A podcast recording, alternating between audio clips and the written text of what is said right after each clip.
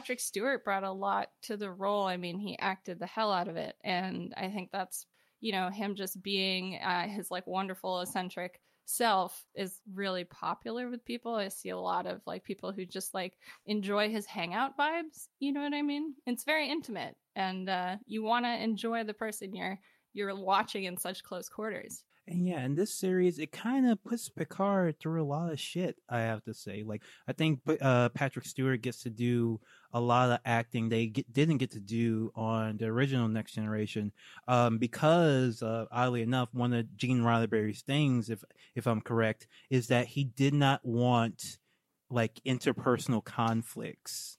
On right. the next generation. Yes, and he was so weird about that. There was um and I'm I'm I'm quoting this from someone else verbatim, but there was some episode, it was just a episode of the week where there's a kid on the ship and he's like I think sad because one of his parents died and then like an alien kind of pretends to be like the ghost of his parent or something.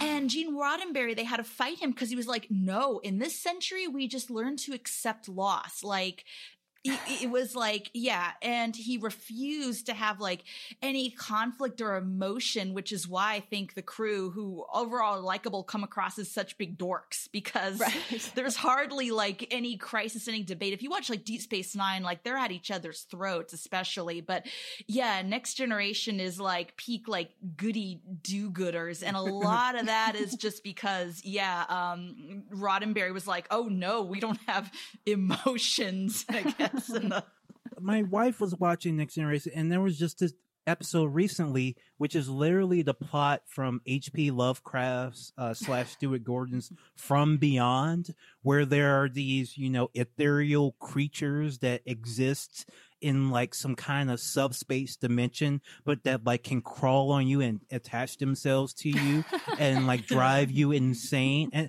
and they they're driving Data insane. He literally stabs Troi, uh, because he thinks he sees these creatures and tries to go after Riker. And like after commercial break, after Data has tried to like kill two of his crewmates, they just like have a meeting about it with data in the room.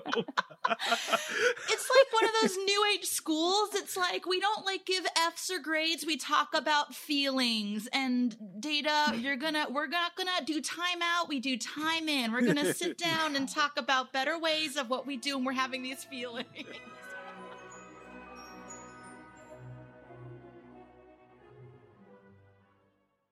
Like what you hear? Want to hear more? Check us out at patreon.com slash struggle session or sesh.plus or struggle session.substack.com for all our public episodes, commercial free, as well as hundreds of bonus episodes. Thank you to all our listeners for holding us down five years strong.